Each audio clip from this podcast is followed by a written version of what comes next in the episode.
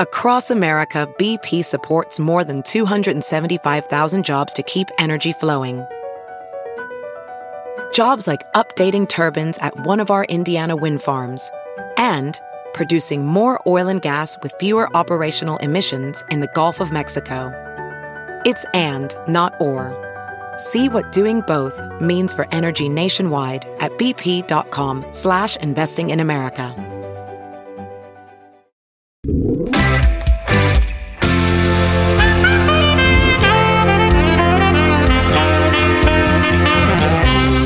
Welcome to another episode of Kotaku Split Screen. It's November 3rd, 2016. My name is Kirk Hamilton, and as always, we have got a great show for you this week. It is video games all the way down this week as we try to hit as many of the games that we've been playing as possible. We talk about Skyrim Special Edition, we hit Titanfall 2, which has one of the best single player campaigns of the year, unexpectedly. We'll talk a bunch about Final Fantasy 15, which Jason has played many hours of. We'll talk about House of the Dying Sun, a little bit more about Mafia 3, which I've started to like more than I initially did. We'll do some reader questions, talk about NFL, Roombas, politics, and more. It's going to be a fun show as always, so we hope you stick around.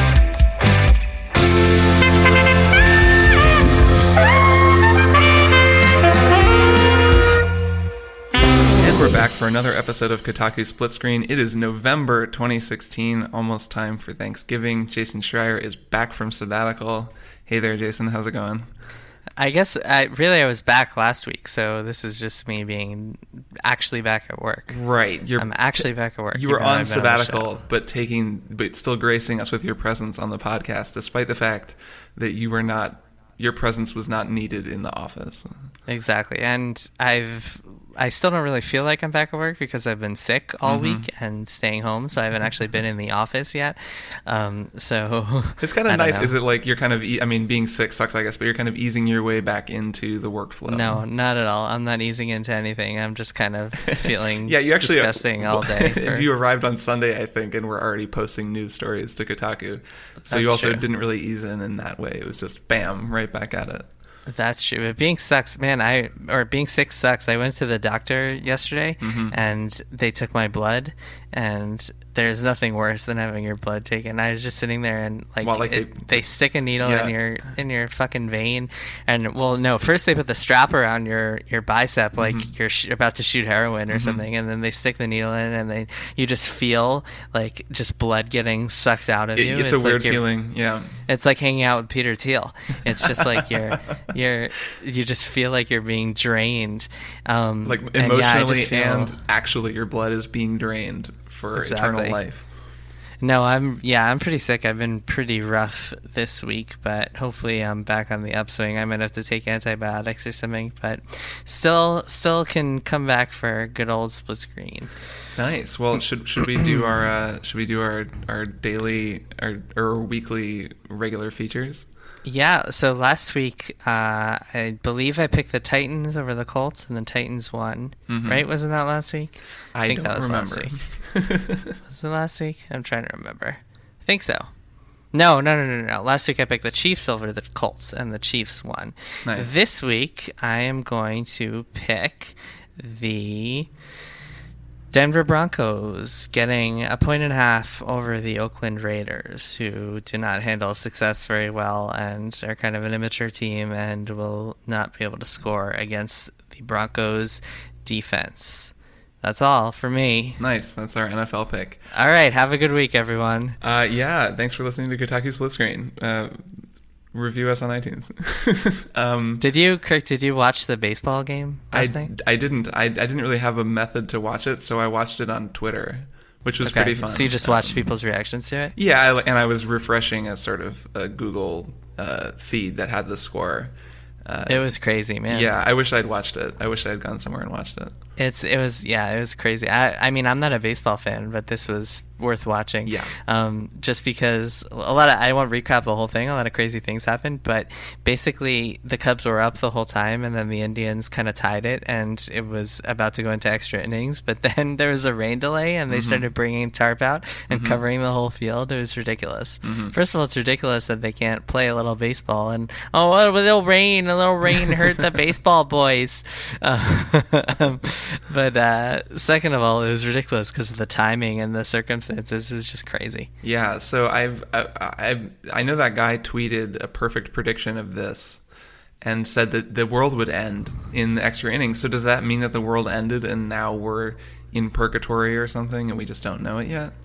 No, it means the world's going to end next week after the presidential election. right. Oh, this is our last episode of Split Screen before President Trump. Before uh, it all just comes, comes crashing down and there's no more infrastructure, internet, and everything falls apart. So. Oh man, it's been a good run. It's been a good run. Good times. Um, don't forget to vote. So the Roomba report is very limited because I didn't use my Roomba this week. Does that mean I still have to do a Roomba report? It's just kind no, of been that's sitting your there in its dock. It seems that's the report. That's I didn't the report. It seems bummed out. We'll see yeah, next your, week your, how it does. Your house is dirty because yes. you didn't use the Roomba report. Pretty much. All right. Well, that's it. Let's move on to the rest of the show. uh, we have a lot of video games to talk about. Man, we do. There are a lot it's of funny because this out. is such a shitty year for everything except video games. Right. It's kind of been great. I've been really stressed out by the election, but it's been pretty great that there are so many video games to play and distract myself with every night. Yeah. Um, I value that quite a bit. Yeah. What do you want to talk about first? I don't know, man. You want to start with Skyrim? Let's do Skyrim first. Yeah, well, so the Skyrim remaster came out last week. Mm-hmm. Uh, it's basically just a visually overhauled version. Uh, they didn't even improve the frame rate or anything. It's just kind of a is fresh it, coat of paint is thing. it 30 FPS on consoles? I was trying to figure that out. I think so. I mean, there there are hitches once in a while, mm-hmm. um, but yeah, but I've been playing 60. a little bit. No, it's not 60. I, I, don't think so. I mean, I don't know. I always find it hard to tell by eye unless I'm mm-hmm. comparing it directly to something else. Um, but from what I can tell, no. Mm-hmm. So I've been playing a bunch. Uh, it's I. It's funny. I picked it up last week, or yeah, I picked it up last week. I started playing a little bit the other day, and I op- I did the whole intro thing where you're escaping, uh, what's it called, Helgen, mm-hmm. and then I got on the world and I was like, oh right, this is why I've played yeah. hundred hours of this friggin' game. It's funny how bad the intro is, right? I replayed the intro and was just even compared to I think to Fallout 4, the writing is so wooden and crappy in the beginning. There's it's well, just it's these, short.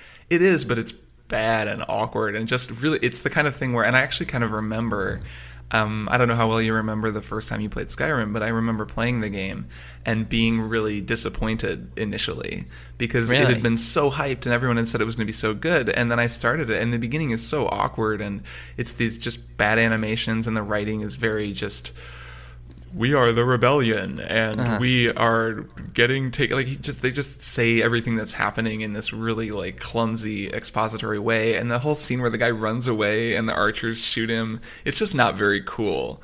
And then the dragon shows up and that's kind of cool. And then of course you yeah you're set loose in the world and then the real appeal of the game arrives which is just walking in any direction and finding interesting things. It's Right. funny. I played the first time. I do remember the first time I played Skyrim because I played it at a Bethesda press event um, when I was at Wired, and b- before Bethesda started uh, blacklisting me and hating me for It was way forever and ever that. and ever. This was, these were Um, the salad days, long time ago. Yeah, so I guess it was like October of 2011 or September. Of 2000, it was right before the game came out. Mm-hmm. And what they did was they just had everyone come in and they put you in front of a monitor and they were like, "You can play for three hours." And I was like, "I've never done a preview like this where Yeah. it was they actually let you play a game for that long." Mm-hmm. It was pretty wild. I remember doing like a whole diary of my experiences. But the the first time I played it, because it was in, under those circumstances, they actually do they let you out right after the intro ends Oh, okay. in the preview build. So it's right as soon as you step into the world of Skyrim, and you can just go anywhere. Nice. So that was my first experience with it. I didn't even have to do the intro or Mm-hmm. anything like that. Um, but yeah, man, it's it's still intro aside, it's still a ridiculous game. It is. It has a lot. It, it that feeling of being overwhelmed uh, in that first town in Riverton, where there's like three or four side quests that you can do there if you kind of get involved with the populace, or you can keep on going to Whiterun. I played through that section and just it was this real reminder of how much stuff there is in the game. I found it's interesting. I, I'm playing it on PC, and um, sort of think that the new version is not as good as the modded version that I had been playing. Um, just because, Really? yeah, because the Sky UI uh, mod, which is this u- user interface mod, it's really this amazing mod that totally overhauls uh, how the entire interface works. Um, that doesn't work yet with the new, or at least when I was playing, it didn't work. They might have made it work already. So you have to use the original UI, which is just terrible for a mouse and keyboard on PC. Uh-huh. Um, and it looks good. It definitely looks better than the vanilla PC version did, but you can mod Skyrim at this point to make it look pretty much as good as yeah, does. that's so. weird. So why don't the, all the old PC mods work with the new version? Uh, I I don't know the technical reason. There, it's something to do with the um, there's like a script extender that you have to install. I could mm-hmm. totally be wrong on this also. Um, so apologies if I am, but I believe the script extender that you use, which basically allows a variety of more fundamental mods to work, including mm-hmm. Sky UI and a couple of other kind of big ones, uh, does not yet work. Yeah, there's this kind of weird ecosystem where they're all yeah. just linked together and you have to install them all. Right. It's really that thing. That script extender is the big thing, and I I'm pretty sure that still doesn't work yet on the new um, the new game. I haven't even played around with mods. I'm playing it on PS4, and I haven't even tried because I. There's like no mods on PS4. Well, anyway. that's the thing. Yeah, I look through the library, and it's like cheats and yeah, extra inventory space and stuff yeah. like that. I always, I mean, I honestly like. Generally, with Bethesda games, I like the more um, chill mods, mods that sort of make things look a little cooler or slightly add hardcore elements to it. But I don't usually use those really wild mods that add whole new followers or storylines or do like really fundamental changes. Well, I wanted game. to check out some of the ones that yeah. added like new worlds and stuff. Like what, what, was that one that was made by one guy who then got a job at Bungie? It was uh, called like Falskaar or something like yeah, that. Yeah, Falkar. Yeah, that sounds Falkar. right. Falskaar. Yeah, like I would have loved mm-hmm. to check that out, but it's not on PS4. I find sometimes with mods, what happens though is that I'll install them and then won't play much more of them and then will move to a new computer or reinstall the game and my save file won't work anymore because save files mm. get attached to the mods that you use them with. So i actually try to limit it only because of that. It, it winds up i think if i were going to play in like a long you know really play through the whole game again i would take the time to install a whole bunch of mods but yeah. i'm probably never going to do that. You I, don't think you, know, you are? no i i'm considering en- it. but i played enough I, so i played through that first uh, dungeon that you go to uh-huh. um, that the Jarl of uh, Windhelm sends you to, where you you know you go up next to to is it River Run? Is that the town? You go up that mountain. Yeah, the Bleak Fall, Bleak Fall. Yeah, Bleak Barrow. Falls Barrow, and that. Yeah. Dungeon is kind of a drag. It kind of reminded me how uh, some of the dungeons in that game just go on a little bit too long. It's mm-hmm. just room after room after room full of the Draugr zombies, and I kind of, I was I was feeling anxious, like uh, impatient by the end of it and sort of thinking, oh, okay, this game is sort of a lot of just these dungeons that you go through. And but you don't have out. to do any of them. You can just go from city to city and just like do yeah, other I mean, random stuff. Yeah, like my my plan for this is not to go and beat the main quest and like go through everything. It's just to go and do random yeah. shit all throughout mm-hmm. the world. That's true. Be like, oh, what are some things I missed the first time I mm-hmm. played? Mm-hmm. And like I, that's the reason I bought the game um, so I can go and, and find things that I hadn't found before. That's why I was asking, and I'm very curious if there's like a really good guide online somewhere that's that just details the things you have to see or the things you can't miss things in Skyrim. Missed, yeah, yeah. I've been looking around a little bit. I haven't found anything good about that, but I'd be very curious to see one. If you know of one, feel free to send it my way. Yeah, it's uh anyway though. Yeah, cool game. Um, uh, archery. Good game. Yeah, is, I'm glad they brought it back. Fun. Despite, I, I yeah, archery like, is like it doesn't do guys. enough damage. Yeah, well, I always sneak, and I'm just like a merciless. Like I exploit the stealth system because there are all these ways that you can kind of mm-hmm. re-hide yourself in plain sight and then get the sneak attack bonus and just one shot almost anything, and that's usually yeah. kind of how I play. Yeah, yeah, yeah. Um, but yeah, I'm glad they did it. I also just went on my PS4 and pre-ordered Dishonored 2 because mm. if you pre-order it, you get it a day, early. early yep. And obviously, we're going to be covering it, and Bethesda won't send us codes. Mm-hmm. I guess now Bethesda won't send anyone codes, so we're all in the same boat well, now. no, Bethesda won't send anyone advance codes, right? That's actually a distinction right. with that discussion that I think was worth making. That, yeah, but who cares if they send you day of codes? Well, so there was some talk about how it hurts freelancers to not have advanced codes because freelancers have to buy the games themselves, but that wasn't really what they said. I think they'll still send people review codes. Oh yeah, but who cares about freelancers? I mean, I was thinking oh, I just about like saw some of the discussion about it and I was thinking of like the gamers' perspective because I've seen a lot of like oh yeah random people online just being like, oh this sucks because we're not going to get reviews on time, and for that from that perspective, it doesn't matter if Bethesda's sending out free copies right. on launch day or not. Right.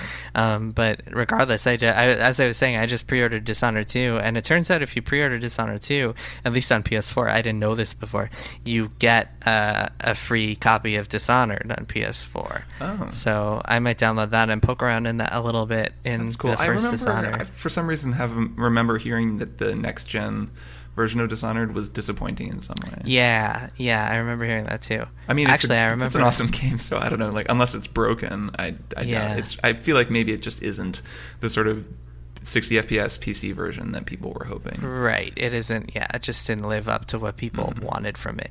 Um, but yeah. But I'm still curious to go check it out because uh, that game is fucking amazing. That's, yeah. That, that's one of the the best games of the last generation. Yeah. I've sure. replayed a few of the levels in that game, and the best levels, the you know the costume party and the um, mm. the the um, brothel, I guess, the bathhouse. Those are yeah, they're really good. I'm um really excited for the sequel. So uh, yeah, I hope it's good. Man, I hope it's really good. Man, so, I'm sure it will be. So, um, speaking of really good single player campaigns, uh, Titanfall 2 has got a really yeah. good, a really good. Yeah, everyone's campaign. raving about that, but I haven't, I don't, I haven't read anything about it, so I want you to try to sell it to me. Okay, well, so see if you can talk me into playing it. So it's, um, I mean, so did you play Titanfall 1? Uh, no.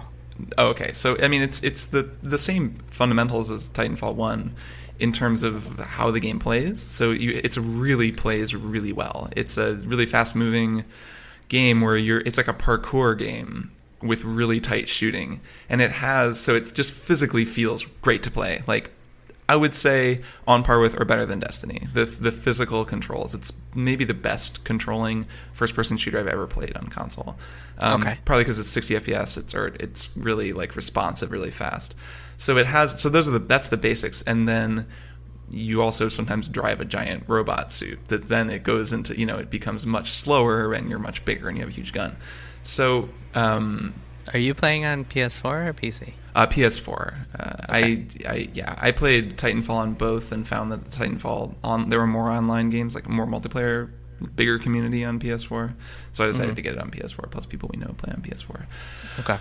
Um, sorry, there's a uh, someone like doing yard work outside, so it goes. Um, I doubt anyone can even hear it. Okay, well now they know that it's happening. Uh, if yeah, I sound I mean, do you want to tell us more about the yard work? What are yeah? What are it sounds doing? like a. It's probably a leaf blower because leaf blowers are big here in Portland, Oregon. Uh-huh. Um, okay, so how does, uh, it, how, does it, compare to Titanfall 2? Titanfall 2 is much better. So, anyways, I don't know why I wasn't expecting much from the single player campaign because remember the first game didn't have a single player campaign and that was sort of a knock against it. Even though the multiplayer was really good, it was at the mm-hmm. time this sort of anomalous $60 multiplayer only game.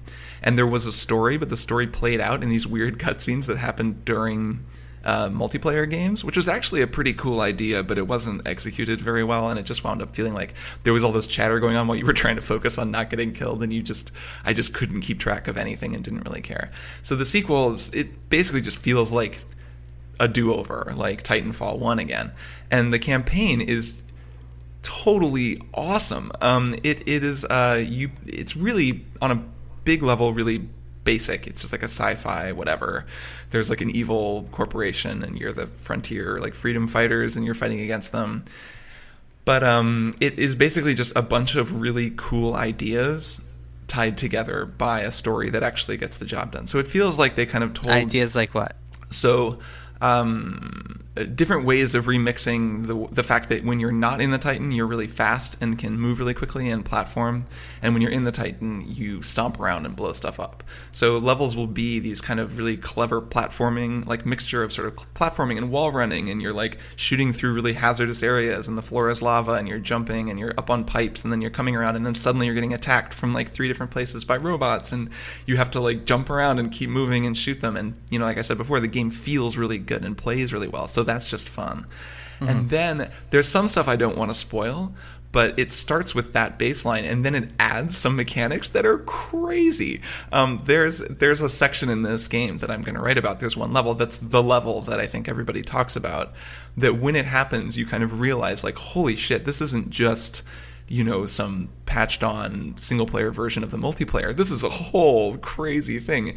Um, it's just it adds this mechanic that lets you fundamentally change the world around you as you play seamlessly, and you're it's just wild. Can you be more specific? I don't want to spoil it, um, Yeah, but there. So it does that a few times. It adds a few really cool new tools or mechanics that then go on top of the sort of platforming and shooting that you're doing. And it's just because the platforming is so good, it just feels like an environmental game as much as a combat game. And really, just the whole thing feels very Valvey. Um, there's one level early on. I don't mind spoiling this. There's a level early on where you're sort of making your way through this huge factory and you get separated from your robot. And so he's talking to you over your comms and telling you how to get to him and where he is but you're on your own. And you start and you're kind of on these these like plates like these big uh, rectangular plates that are getting moved from sort of place to place in this huge factory. And you just sort of it just feels like it, it you don't really know what they're making. But then gradually the machines start adding furniture to the big plates that you're on and then walls. And then soon you start to realize that these big plates are being turned into sort of like a suburb almost. Or like houses are being constructed by this huge machine. And as you go you're kind of jumping from place to place and you watch the these buildings get built around you. And then they start turning and you're sort of platforming through them like at one point you're standing in this this half constructed house and then it turns on its side and you have to kind of climb up the furniture sideways to get out. So it's all these like it's a really cool level and it feels very valvey like both aesthetically because you're in this big factory which is sort of like it feels like portal. But then also just in there's this clever storytelling going on where you don't really know why these houses are being built but you're going through this whole crazy factory. And the whole game is full of that kind of thing. Like it's a really thoughtful good game. And it's directed by the same guy i believe his name is steve fukuda who directed modern warfare and call of duty 2 and modern warfare 2 like some of those really legendary single player campaigns and this just feels like those same people doing new ideas and doing something new As a professional welder, Shayna Ford uses Forge FX to practice over and over, which helps her improve her skills. The more muscle memory that you have, the smoother your weld is. Learn more at meta.com slash metaverse impact. As you write your life story, you're far from finished. Are you looking to close the book on your job? Maybe turn a page in your career? Be continued at the Georgetown University School of Continuing Studies. Our professional master's degrees and certificates are designed to meet you where you are and take you where you want to go. At Georgetown SCS, the learning never stops, and neither do you. Write your next chapter. Be continued at scs.georgetown.edu slash podcast. it's great man it's like it's short it's like five hours long but just wastes no time just new idea new idea new idea cool thing cool thing cool thing end and uh, it's great and then the multiplayer is awesome as well Um, Interesting. How yeah. does it compare to like Doom or Wolfenstein or other It's, other uh, big single player campaigns? It's interesting. It's different. It's it's definitely more in the vein of Modern Warfare, where it's very scripted and restrictive. It's not, um, you know, it's short and it really just it's just very entertaining. It just feels like an action movie. It's not really mm-hmm. profound or anything. Like Wolfenstein is much longer and involved and had all this stealth stuff and, and more systemic stuff happening and this sort of really involved story that was pretty good. Where the actual story of Titanfall 2 is not anything to write home about, even though by the end I did really like the banter between my character and the robot, and I liked the robot. But it's it's pretty, it's all that's all pretty routine. It's more that the the act the set pieces and the the levels themselves are really cool. This makes a good segue into a question that we got from our pal at Deadspin, Patrick Redford. Yeah, Patrick. Um, let me read this real quick. Sure. Patrick says, I'm a video game idiot who just bit, bought a PS4. Thank you, Jason. I've spent most of my time tooling around in The Witcher 3 and playing Inside in advance of Halloween.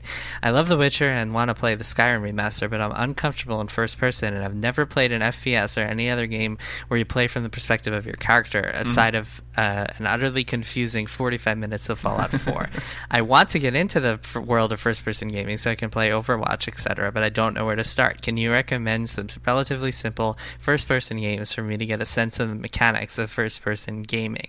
I would say Portal 2 Uh, yeah. mm, or Portal. It's funny, like I would, yeah, that's not a bad idea. Like I've, I, so I, I used to teach, you know, at a high school. I taught jazz at this high school, and I would, I was also really into getting, I was sort of evangelizing games to the faculty, and I remember there were a lot of people on the faculty there who had not played first person games or video games, and I wanted them all to play Portal 2 because I think especially for teachers, like that game teaches in a very interesting way. And I mm-hmm. remember mm-hmm. that game, I thought of it as a pretty simple first person game, but it was way beyond um, people who weren't familiar or comfortable with first person. Um, Interesting. Because there's yeah. stuff that you do. Do they have trouble with the two joysticks thing? That's yeah, and how you have to sometimes you have to reorient your aim in midair, or mm. you just have to kind of carome yourself through these maps. So it's a it's not gotta a, get your Coronin on. C-. Carome. you gotta Carome. Gotta Carome. Gotta Carome um, your way too. Um, I would actually say also that the wit- that two games from this year, The Witness and Firewatch, are both games that like like or anything that's like that like. Oh yeah, the, the Witness of, is a good one. The like a games that don't have Amanda a lot of direct actiony yeah. gameplay. Yeah, the Witness is just walking around and looking at things. Where so the first person is very limited.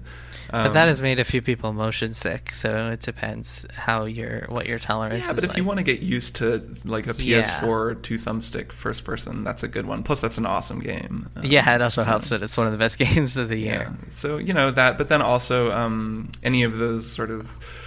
Uh, like uh, everybody's gone to the rapture would also be a good one like a game that Gone doesn't home. have a ton so of an yeah, exploration home, firewatch the sort of yeah exploration games that don't have a lot of action gameplay, but just let you walk around um, would be cool. And those are all pretty cool. Yeah. Games. That's like a good suggestion. I actually I don't think Skyrim is that bad uh, from as like a first person introduction, especially because if you feel like you need to orient yourself, you can just press a button, the right joystick on PS4 to just and zoom to out and person, look yeah. at. It's kind of janky in third person. Yeah, that, and well, in both and in first person, even the combat is a little little haywire with, with, like the melee combat when you're behind a shield and stuff is all a little bit a little jumpy. That's true. So I don't know that I would say maybe do that after doing something that doesn't have any combat in it. Yeah. Yeah, yeah, yeah. Okay, Patrick, hope that helped. Otherwise, feel free to email us again. Yes. And just a reminder to everyone that you can reach us at splitscreen at kotaku.com. Um, so the other game that I've been spending a lot of time with is Final Fantasy 15. Mm. Uh, about time, right? Square sent me, as I mentioned the other day, Square sent me a preview build with the first five chapters. So that's like a sort of just this like little under the radar indie puzzle puzzler, right? Is what I gather yes. about it. It's yes, sort of a that's a good game. joke. Mm-hmm. Good, good joke, Kirk. Do you want to do you want to keep trying? Mm. Do you want to keep keep throwing out genres? It's sort of a it's, it's like a, a, sort of a nice like roguelike sort of procedurally it's generated rhythm, like it's a rhythm game. It's like a it's like a Steam survival sort of a survival outer space kind of a deal, right? And that'd be could you imagine a Final Fantasy that was like a Steam outer space survival game? Uh, I guess I'm just picturing like to... Ark Survival Evolved, but with like JRPG hair on all the dinosaurs. So. Yeah, well, yeah, the dinosaurs all look like Cloud and Tifa. Um, Yes, uh, Final Fantasy 15. So as I mentioned the other day, Square sent me one of those like a preview build mm-hmm. that I hooked up to this PS4 debug kit in here, and I played like 10 hours, 12 hours of the game. It's pretty good, dude. It's dude, pretty good. Yeah, pretty, I, had, I had heard good. it was good from I just skimmed a couple previews that said it was good, and then hearing you say it's good is even more promising. So, what is good about it? How is it good? So it's I really like the rhythm of the combat and mm-hmm. the way that it challenges you and makes you roll around and actually pay attention to timing and stuff like that. Um, you can play it in kind of a spammy way where you just mash the buttons, but that's not really effective and will wind up in losing a lot, especially if you're playing on the normal difficulty because it's surprisingly tough. Oh, nice. Um, yeah, and and enemies like there's some really tough enemies that I would just be rolling around and like in a dungeon, and it's like oh shit, I just saw a mind flayer, like I'm screwed. Um, Noctis's main. Did you play any of the demos? I forget. Not really. I played a little bit of the one where you're, I don't remember what it, which one it was called, where you're little and you're running. Where you're little, yeah. That's I don't know why they released that because that has nothing to do with the main game. And yeah. playing Noctis as Noctis as a kid is so like uh, just does not reflect at all how he plays as an adult, and it's way worse than playing as an adult. So mm. really, they just shot themselves in the foot by Weird. releasing that demo. Yeah. Um, but yeah, so the coolest thing you can do as Noctis is this ability called Warp Strike, where you throw your abil- your sword at someone. We've talked about this before. You throw your yeah, sword I've at seen it. I think you, you put a GIF of it on the it. site or something. And using that, there's kind of a rhythm that you have to do where you have this MP meter that, and using Warp Strikes and like dodging and evading um, costs MP. And when you run out of MP, you get kind of staggered and you can't do anything for a couple of seconds. So you have to avoid getting into that stasis. It's called stasis period, Mm-hmm. So you can warp to like a nearby nearby ledge by holding down the warp button um, to kind of escape from your situation, and then hang out there and restore your MP and your health, and then jump back into the fray. So there's a lot of kind of like dodging around and worrying in, around the battlefield. In combat, do you you control everybody in your party? You can switch around between them, or no, do you only control? No, Noctis? only Noctis. You oh, only okay. control Noctis. Um, the way that it works is well, for starters, you can your your opponent your uh, BFFs, uh, Mhm. your three bros Your are always attacking with you. Yeah, and you can do if you press L1, you can select like a co-op. Uh, ability with them, which Got is it. based on a meter that charges gradually throughout combat. So, like, you can team up with Gladio to use his Tempest Strike, where he just slams some dudes, and then you press the button to come into a combo with him. Um, and then they'll also kind of help you th- randomly throughout battle. Like, if you lose all your hit points, you kind of have to either use an item on yourself or get to one of your friends who can help you up. There's a lot of that sort of cooperative stuff where, and also a lot of it is about this uh, mechanic called blindside, which is basically uh, you have to hit enemies from behind, and if you do, then you'll get a bonus damage and you can stagger them.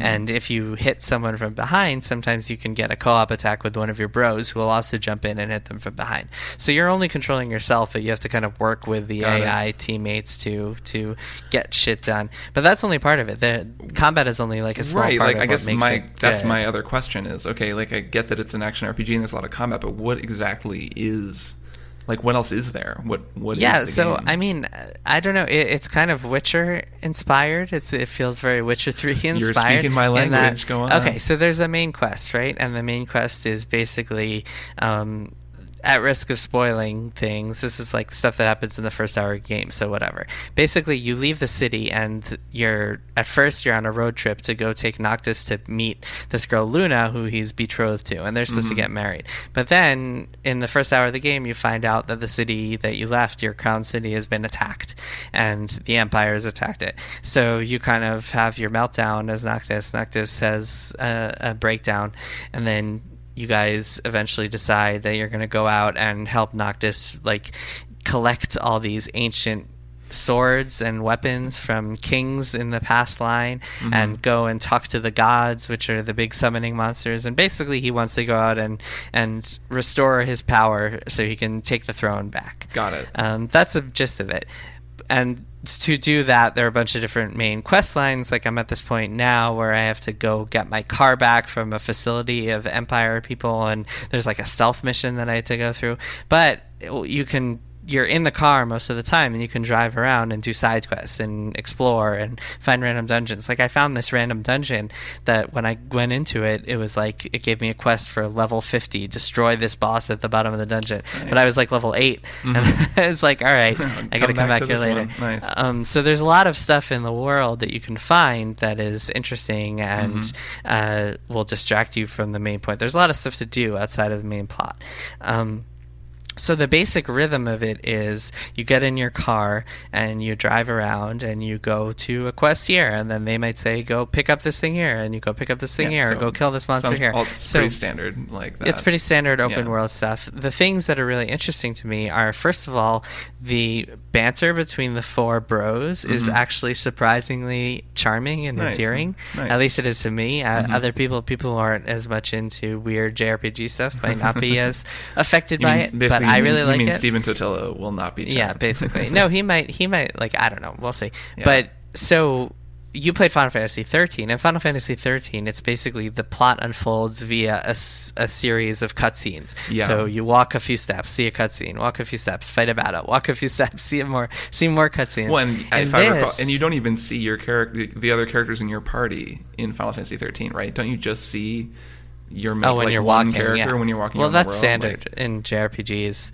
and a lot of JRPGs. That's pretty yeah, standard. but in 15, But it sounds like it's not that way. In 15, No, in right? 15 it's Right. totally different. Yeah, cool. in 15 it's it's a lot more like like high production values. Everything's very realistic.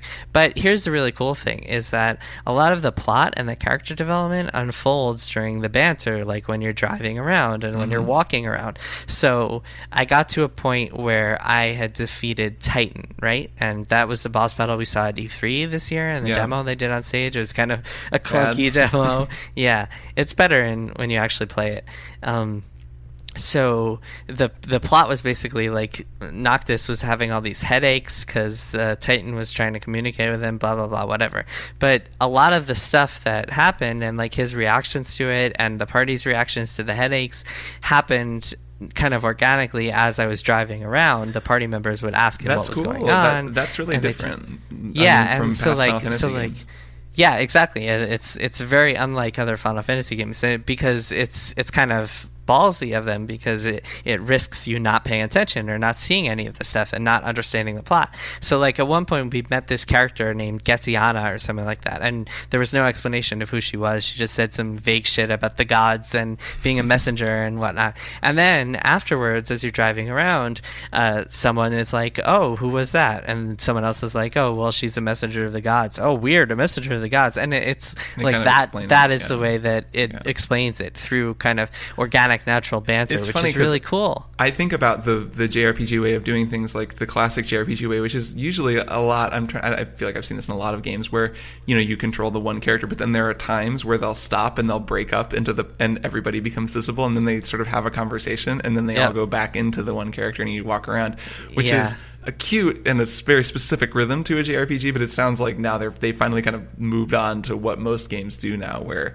you they just have conversations because they're all visible all the time, which is neat. yeah. But I don't even know if most games do this. Like this is feels like it's doing game. It's doing something that I haven't seen many. Well, it's like what do. Dragon Age does, right? Bioware games do that, where there's banter that you know that but even that things. is like I don't know. Bi- Bioware games, it feels more like they'll stop and be like they'll pull you aside and start talking to you, or like like in Dragon Age, there, there, was just banter in the world. It's just that but the, this it was a little. But this is plot specific. Exactly, banter. it was a little different because in Bioware games, you don't always have the same party. So right. you know, people just. I mean, there are. I guess there are plot specific banter moments, but a lot of it is just sort of color, character color, and stuff. But yeah, but no, they were definitely inspired by Bioware because there are also there are also some moments like I stopped at a hotel and like expected so the way the rhythm of the sleeping is like in order to level up you have to go make camp or rest somewhere mm-hmm. and also uh, to restore your max health and i'm not going to get into like the nitty gritty of yeah, the health yeah. system but basically you have to rest once in a while to to get your characters up to uh, to snuff. And so i stopped at a hotel expecting it to just be like okay just another night and then we'll get on the road. And it's i suddenly got a random cutscene between two characters where they just have this like little interesting interaction and it was really cool because it developed their characters in a way that i didn't expect.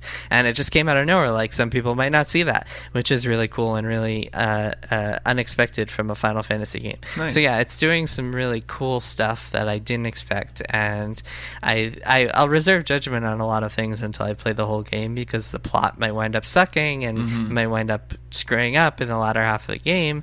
Um, but yeah, I'm I'm very optimistic so far. Nice man, that's cool. When it, so and it's so at some point you're going to get a full version of the game, then you'll start. I over? think so. Is yeah, that, no, I think I think I can transfer my save yeah, file. that'd be nice. hopefully, since I spent all those hours into it. But yeah, yeah not a big deal if I have to start over. Yeah, cool, man. Well, that sounds good. It's cool. Yeah, it's really good. Uh, what okay, else are you playing? I have another game. Uh, so I just reviewed House of the Dying Sun, which I think I've talked about on the podcast before, but has left early access and is another really good game. So now it's official. Yes, it's a, an official released game. This is a PC space combat sim. I would call it's not really a sim. It's a space starfighting just sort of game where you shoot stuff. Uh, probably closer to something like Tie Fighter than um, than something more sim like like uh, Elite Dangerous. It's really uh, just a really cool game. Uh, have I told you about this game? Do you know about it? Yeah, it's by the guy uh, Mike Tipul who yeah. used to work at Bungie. Yeah, it's a one. It's another one man game. So he's been mm-hmm. working on this forever. It used to be called Enemy Starfighter, and I guess they changed the name, which I initially didn't like, but has actually kind of grown on me. And yeah, you just it's a really tight, really focused game now. Uh, there are 14 missions. Each mission is really short uh, and right to the point. You're sort of it, there's very little narrative wrapping, but the narrative wrapping is really cool and evocative. It, it feels a little bit Destiny-ish uh, in ways, just because it will say, "The Emperor is dead. Hunt the traitor lords," and you know each mission is just sort of like the brood the brood mother and then it'll just have two sentences of flavor text like you know princess what what's her name is trying to train new drones Princess and what's her her, you know, and it's and you're basically just this exterminator sent out by the remnant of the empire of the imperial fleet to just kill everybody who organized this coup against the emperor. So you're kind of the bad guy. Like you're um you and your allies are all red on the HUD, and the and the guys you're fighting are all blue because you're evil. Interesting. and and you just Interesting. you're like you like kill their families and like it's it's really like a kind of a merciless Wow. game. Um, but you never see any of it. It's all you're just shooting starships out of the air. But it's sort of refreshing actually that it has that. And their families are on the starship. There's well, there's one, yeah, where you're they're trying to like evacuate their families or evacuate, uh, get out of there with their with their Wow. families, and you just destroy them. um, Wow. But it's really cool. So, it, um, did you watch the Battlestar Galactica remake? no. So the ships, it's very influenced by the space combat in that show, where the um, it's the I looked this up for my review. It's the um, the the Colonial Viper Mark II is the ship that um, they use, where it's like a really small, really agile sort of. Uh, fighter, you know, starfighter. And the th- one thing it can do is you can hit the shoulder button on the controller or the space bar, and it um, it activates drift. It's called. So basically, you're f- it's very physics based. You're flying, you're thrusting forwards and shooting forwards. And in a lot of in a lot of games, that means you know you kind of do a pass over a larger target and you're heading straight for them. But because you have to kind of aim where you're also flying, you know you can you can only shoot toward what you're flying towards so at some point you have to pull up. In this game you can kind of angle down and if you do it right you hit drift and it kills your thrusters and you keep moving forward on your momentum but you can re-aim in any direction. So you it's it's a little if that makes sense you kind of you picture yourself flying straight toward a target then turning down toward toward the thing you're shooting at and then hitting drift and you go kind of shooting parallel to the thing that you're shooting pointing right at it without flying toward it. And you can kind of do these awesome strafing runs. So it gives you a level of control that's really unusual in this kind of game and works super well. Um, so you'll just get into these really cool fights where you're kind of floating and flipping around um, and it's just uh, it really feels good to play and then it's just Yeah, that sounds awesome. it's so good, man. Like the levels are super tight and super focused. Um, they all end. I mean, you can probably play all of them in like a couple hours, but then you can replay them on higher and higher difficulties. You unlock more ships. There's uh, there's like a tactical view that you can pop out to and assign targets to different. Like it almost starts to look like a homeworld game, and you can assign targets. The tactical view I find like doesn't really work that well for elaborate strategies, but it's really helpful for the harder fights where you kind of take a guy out and you just can pause it, pop out, figure out what's going on, like who's where, where your objectives are. It's just it's amazing that one guy made this game. Like playing it is just it has that kind of um just this merciless focus to it. Just it constantly like he clearly had a really clear vision for like how this game is going to play and how it was going to work and he just delivered it. He just iterated on it over and over and over again until it was there. And it works, man. Um it's it it's a remarkable game. I'm really, I just am impressed by it in a lot of ways. It's super fun, and it's good in VR. It's maybe the best, one of the best VR games I've ever played. Is it multiplayer also? No, and uh, I actually really like that about it. It's single player only. It's just single player. Yeah, that's cool. And yeah, it's so you can pause it and you can like it's designed. I think the original goal of the game was it was going to be much more randomly generated. Like missions would be randomly generated and it would be kind of roguelike ish. And then he Yeah. He's got a cool blog where he kind of keeps track of his process. And he said at one point, I think he just decided, okay, this isn't working. I'm going to make it into these sort of discrete, carefully designed challenges instead. And I prefer that a lot. There is a challenge mode that lets you do randomly generated waves of enemies, which is fun as like an addition, but it's actually really cool. Each mission is this sort of very tight thing with one main objective and a couple bonus objectives, and you just have to get in and get out. And um, it just really, yeah, he should really try. good game. uh, he should try doing randomly generated planets and maybe do like 18 quintillion. Yeah, them. like I think just yeah, make it the biggest, most ambitious thing ever. It seems like a great approach. It's actually a really interesting counterpoint to something like No Man's Sky or Star Right. Citizen, where they're like these huge, ambitious things. Especially Star Citizen, it's being made by a million people and it's never going to come out, and it's so ambitious. And this is one guy, and it took him a long time, but he always he scoped properly. Basically, like he always knew what he was capable of, and he made it happen. And ah, the fact that it's a really good VR game and a really good screen game, or that you can play with a joystick or with a game controller or with a mouse and keyboard, and the mouse and keyboard controls are really good. It, And it has a tactical view that's functional, and it looks great and runs great, and is self, it just is really like impressive that that it's so that it's so solid and polished. I really am very cool. Yeah, I hope it comes to consoles. I I wonder. I don't know if it will. I haven't asked them or anything. Um, it could very easily though be work on PS4 or Xbox One. Yeah, I'm sure Sony and Microsoft are contacting. And they must yeah, be saying, "Hey, look, let us let Yo, us have your game." So, hit us um, up. And I hope it does, so more people can play it. Because, but if you have Cool. it on PC, I highly recommend it. Really cool game. So yeah. What else are you playing? You you mentioned Mafia Three, so you're still liking that better? Uh yeah, it's a, it's funny. Um, it's funny because it's it's good in in ways that aren't like the obvious ways. It's not like the game parts are sort of not great. The AI is bad and it's really buggy and just rough. It just feels unfinished or like you know they it was rushed. So a lot of the actual mechanics aren't good, but it's But the story. yeah, the story's fine. I'm actually like past the intro, so it's just sort of become about uh, Lincoln Clay killing a ton of people and like taking over this gigantic map of the city. So you, you know, to do that, you just do these very repetitive tasks, like go blow up objects in this restricted area or go assassinate this guy in this restricted area or go you know and so you kind of just sneak in and then kill some people or you sneak in and, and blow up a thing. And uh, the stealth mechanics aren't great but they're kind of bad in a way that i don't mind. Like the ai is really stupid but that's sort of fine. When i'm playing it i don't care because i'm not playing it like it's going to be metal gear or um or you know something like that it's uh it's it's just closer to like a sort of crusty game that I can just chill out and play. It's like Skyrim. Skyrim Uh, stealth.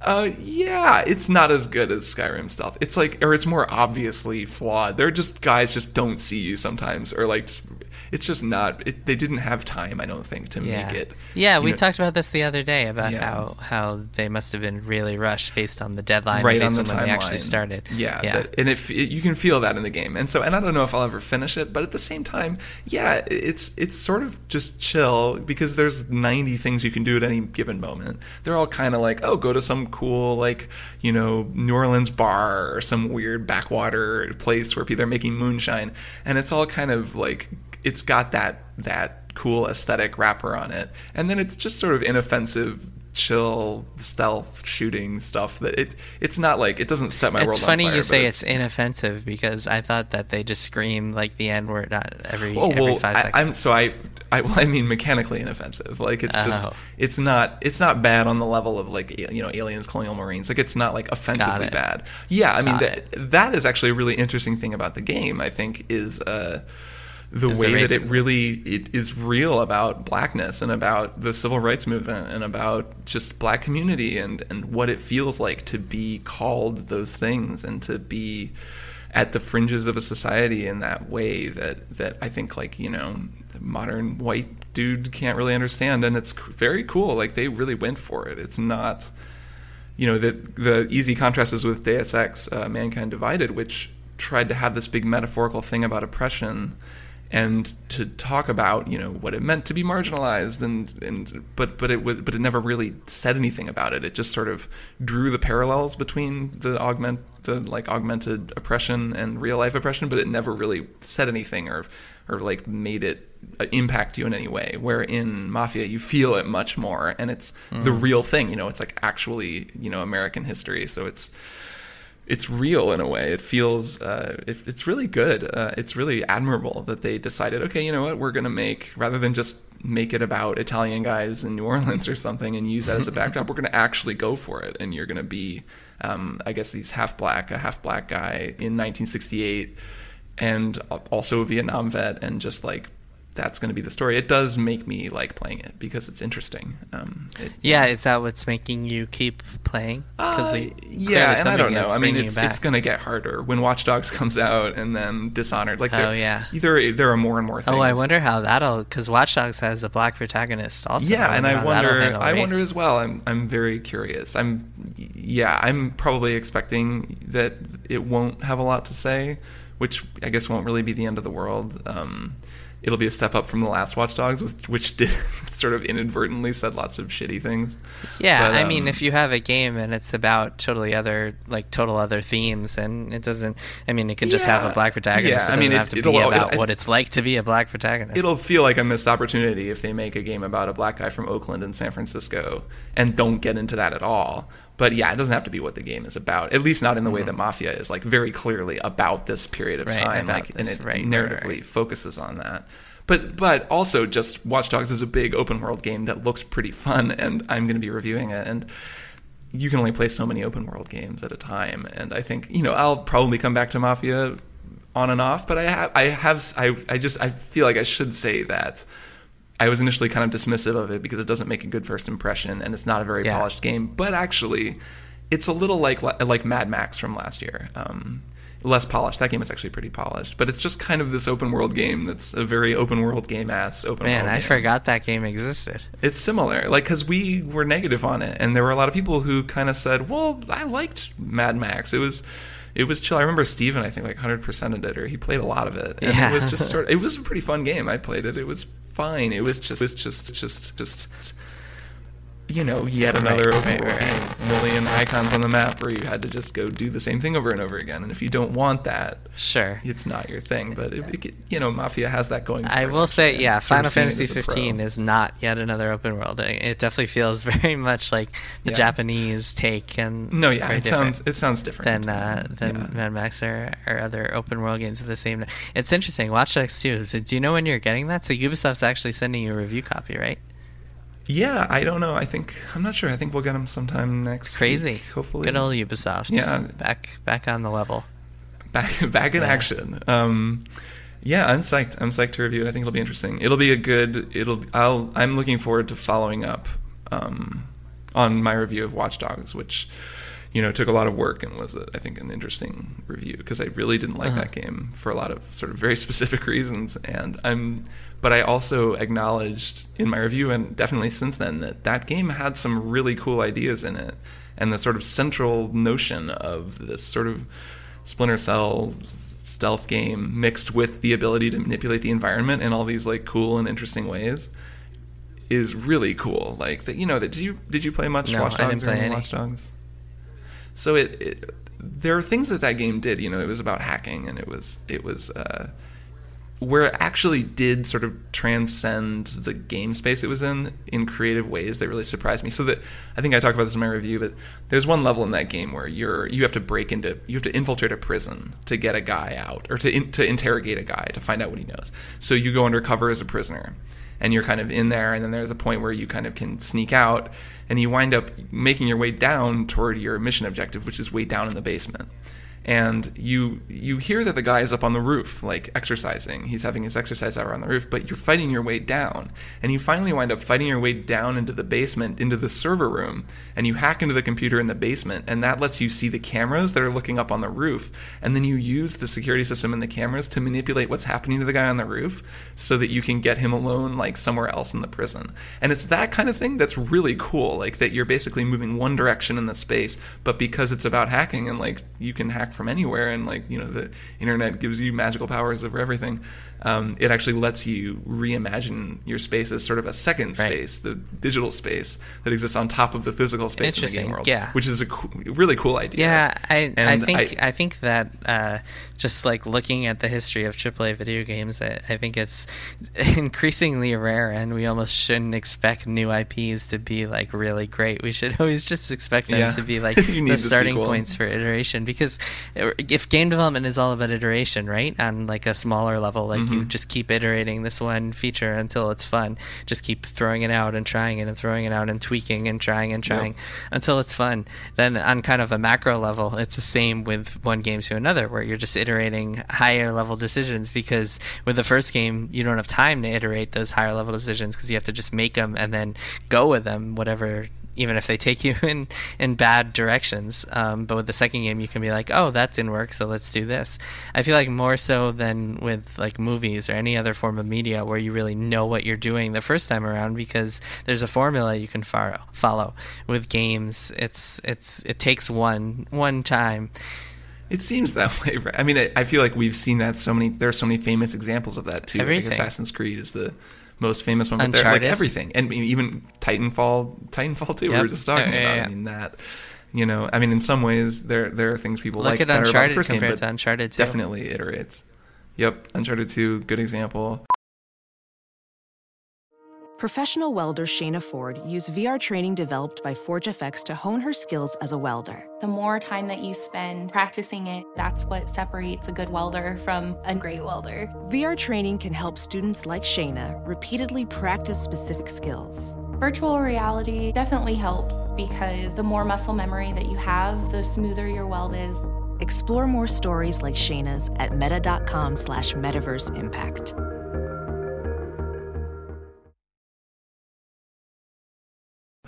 And yeah, I just from what I've heard of Watch Dogs 2, it seems like in a lot of ways it's doing a lot. It's taking some of the ideas from the first game and doing which makes you and think then also that just uh, it, Dishonored 2 is just going to be the best game ever because I, it's. I think Dishonored 2 is going to be pretty good. I don't know anything about it. All I know, all I've watched of it is that one E3 Uh-huh. demo where she was traveling. She was like opening portals to a parallel dimension and moving through the dimension Yeah. and popping back out behind dudes. And I was like, okay, I'm sold. This is cool. it was like the cool. Bioshock Uh, Infinite thing that yeah. got scrapped, where, where Mhm. Elizabeth yeah, exactly. goes, It- it, opens reminded up the me of that. Yeah, yeah. Mhm. yep. So, uh, didn't I? I feel like I actually did a comparison we have to make between Bioshock Infinite and Dishonored. I'm pretty sure that that was published on Kotaku because there are these sort of narrative similarities between the two games. Um, Dishonored blows really it out of the water. well, yeah, I think that was I think that was my takeaway at the end. Was I would rather be playing Dishonored than Yeah. Bioshock Infinite.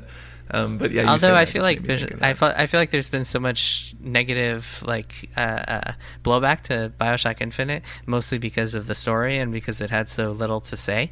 Um, but the game itself was actually pretty fun. I remember having a good time, like shooting bosses and stuff. No, Eh, I didn't. I didn't like the gameplay. No, it was so spammy and so loud. It just felt like I was being like shouted at by people. The whole I remember time. enjoying it. there There were so many enough. cool abilities that you could do. I remember that having weird Yeah, but it was abilities. so hectic, and I, and it was the same Bioshock problem they've always had, where you kind of just get one ability and just use that the whole time, and it doesn't really like the the encounters aren't really designed. You didn't like shooting force you dudes while you're on the skyhook, like shooting George Washington robots from the skylines.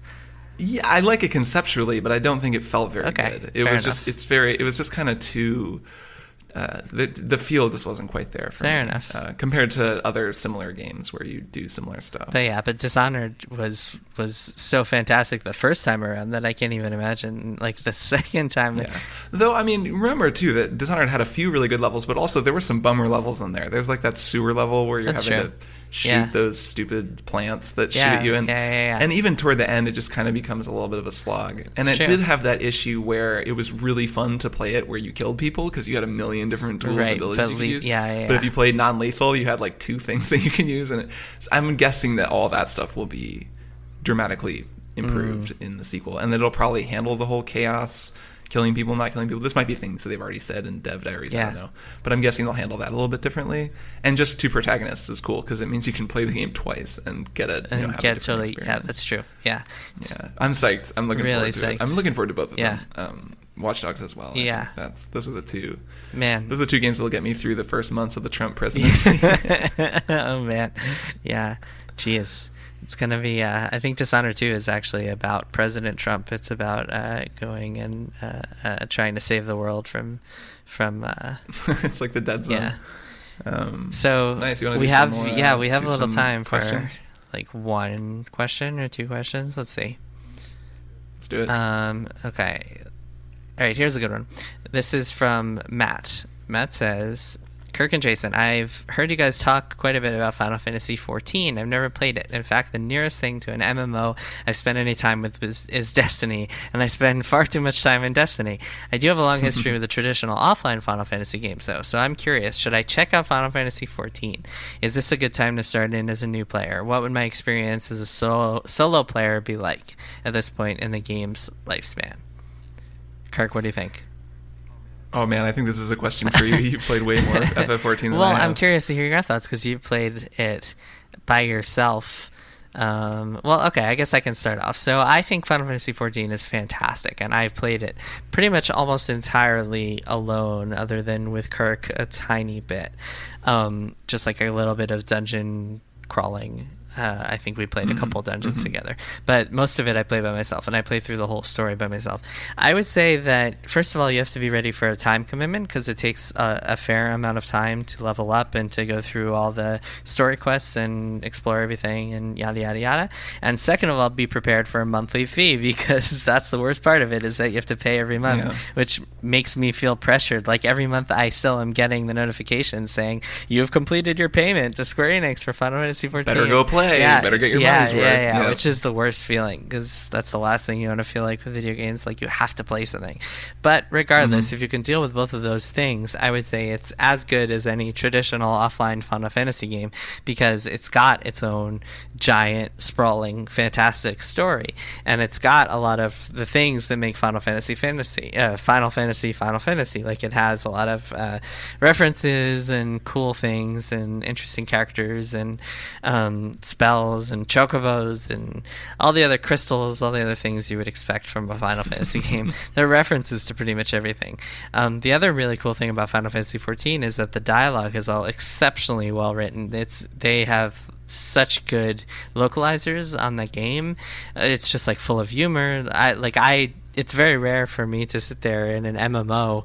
The one, the only other MMO I played is World of Warcraft way back in the day, and I just skipped through every story and dialogue line because it was like whatever. But in this, I'm sitting there mm. reading every single line because they're genuinely funny and entertaining and fun to read and really interesting. Um, so yes, I would highly recommend Final Fantasy XIV if you can uh, uh, deal with the the time and money sinks of that game. What do you think? Cool. Based on uh, your yeah. small experience of it.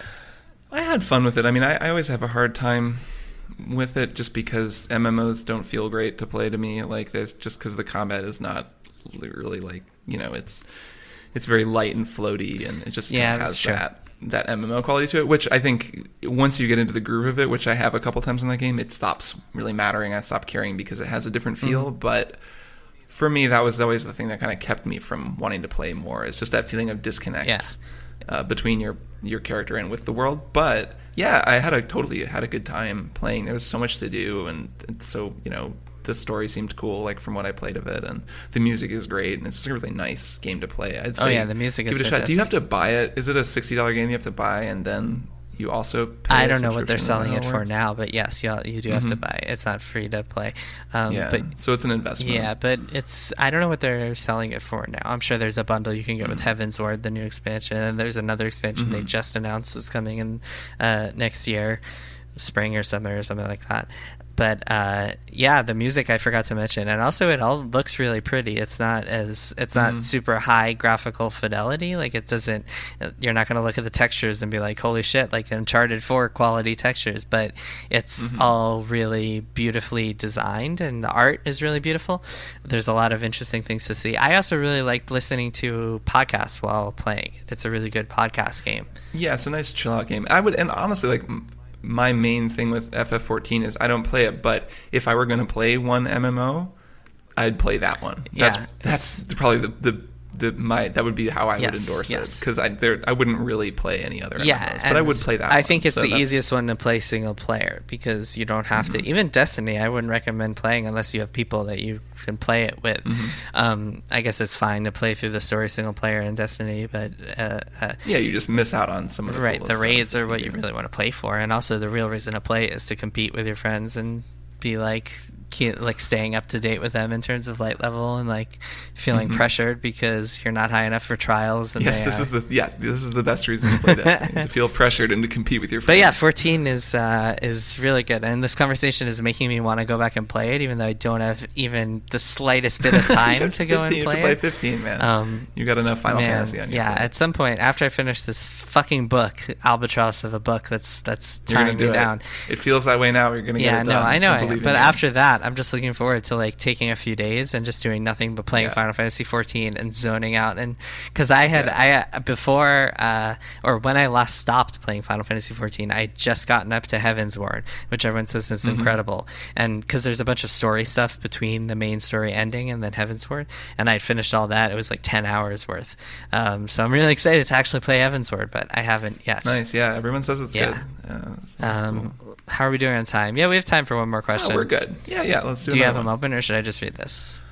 Oh no, I don't have them open. Okay. Go ahead. Um, Chuck says, Hey guys, first of all, love the show. On to my question As someone who has always wanted to but never actually picked up Destiny, is it worth it or should I hold out for the eventual Destiny 2? I feel as without the two years of playing behind me, I would lack the nostalgia factor that's present in Rise of Iron that Kirk mentioned in his latest review, which was sublime, by the way, and would therefore be ultimately lacking in my overall experience playing the game. There's also the fact that I don't really have any friends who play the game, don't have any friends who actually play the game, depriving me of the social aspect as well. So I leave my ultimate Destiny destiny to you guys. Yay or nay? I mean, I mean, I say go for it, man. I mean, yeah, I, th- I think there's plenty go there, for especially it, if you can find it on if you can find it on sale. Like, wait, maybe hang out until it's on some Black Friday deal. Yeah. I bet there's going to be some like forty dollar deal where for forty bucks you get everything. If you get, yeah, that's a that's a nice a crazy deal. deal. I mean, and even if you only just play through single player stuff and only play it for a few weeks, that's still a great deal, and it's a really That's fun funny. game. So one of And my close friends, sorry to interrupt you. So one of my close No. friends, Phil, he plays or he got Destiny. He's not like a huge gamer, but he got Destiny, and he's been just kind of casually playing it by himself. So sometimes I'll see him online, and he's like light level 160 or something like that. I'm like, what? Because he's the Mm-hmm. only person I know who only plays it casually and hasn't ha- doesn't actually play with other people and hasn't gotten up to Rise of Iron stuff, uh, et cetera, et cetera. It's really funny to see it, but he seems to be enjoying it. So, yeah, I think a lot of people Yeah, I mean, play it for different reasons.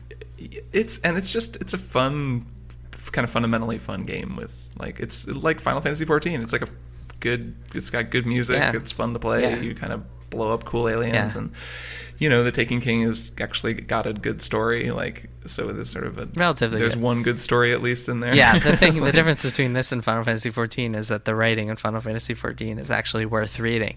In this, it's just kind of like whatever. I mean, yeah, I, and also if you're into PvP at all, even with strangers, then it's definitely worth playing because the PvP Mm-hmm. Yeah. is really great. Or even if you don't think you are, but you th- you want to give it a chance, it's a really good competitive PvP game to play because it doesn't take the same sort of twitchy shooter skills as a Call of Duty or Battlefield game does. right So or Titanfall or as I've been- Titanfall, yeah. as I've been Are you bad at Titanfall?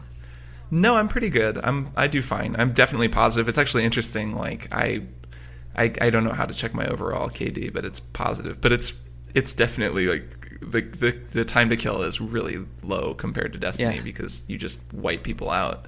Um, so it's much more like you see somebody, you probably got them. If right. They, if they Destiny's more shooting at you, it's strategic, which I like a lot. It's more like, Yeah. oh, what weapon should I use in this scenario? And making those split 2nd Mm-hmm. decisions. Should I switch to a shotgun? Should I throw a grenade at this guy? So in that sense, and there's it's so many good. abilities. Yeah. It's so you know so many different abilities you can use at, at any given moment, or you can be up against at any given moment. It- Mm. yeah, yeah, yeah, yeah. very very varied. So yes is the answer. Yeah. Overall answer is yeah, dude. Just do it. Yeah, dude. You'll have do fun. it. All right. Uh, I think that's about it for us Yeah. for today. wrap it up.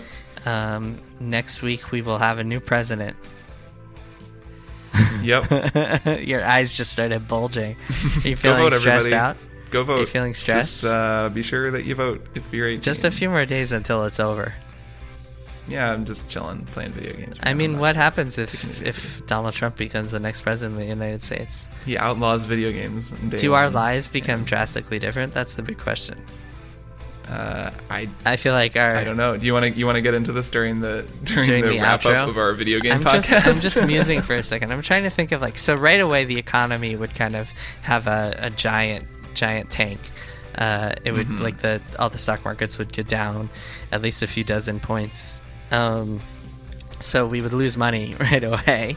Um, Well, I would say that for you and me, the only group that Trump has attacked that we are a member of is journalists. So I would Well, also Jews. for journalists. But oh yeah, that's true. I guess. yeah, huh? so I'm I'm kind of Um, in the crosshairs on that end.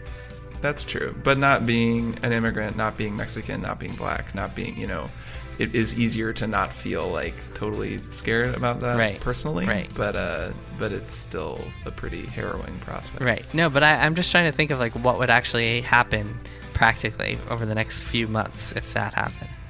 I think well, every video game console in the country Would just would be erase every save out. game. yeah, it would wipe itself. Oh man, next week we're gonna protest. have two new consoles too. Oh, you can't talk about the PlayStation Pro, right? No, I have one, but I'm uh, yeah, you're embargoed. Oh, so next week we'll talk yeah. about that and the Mini NES, which we we just got one in the office. I'm curious yeah, to check yeah. that out. Um, we can do a do a hardware hardware themed post election extravaganza. Cool. That'll be great. As always, you can reach us at splitscreen at kotaku.com.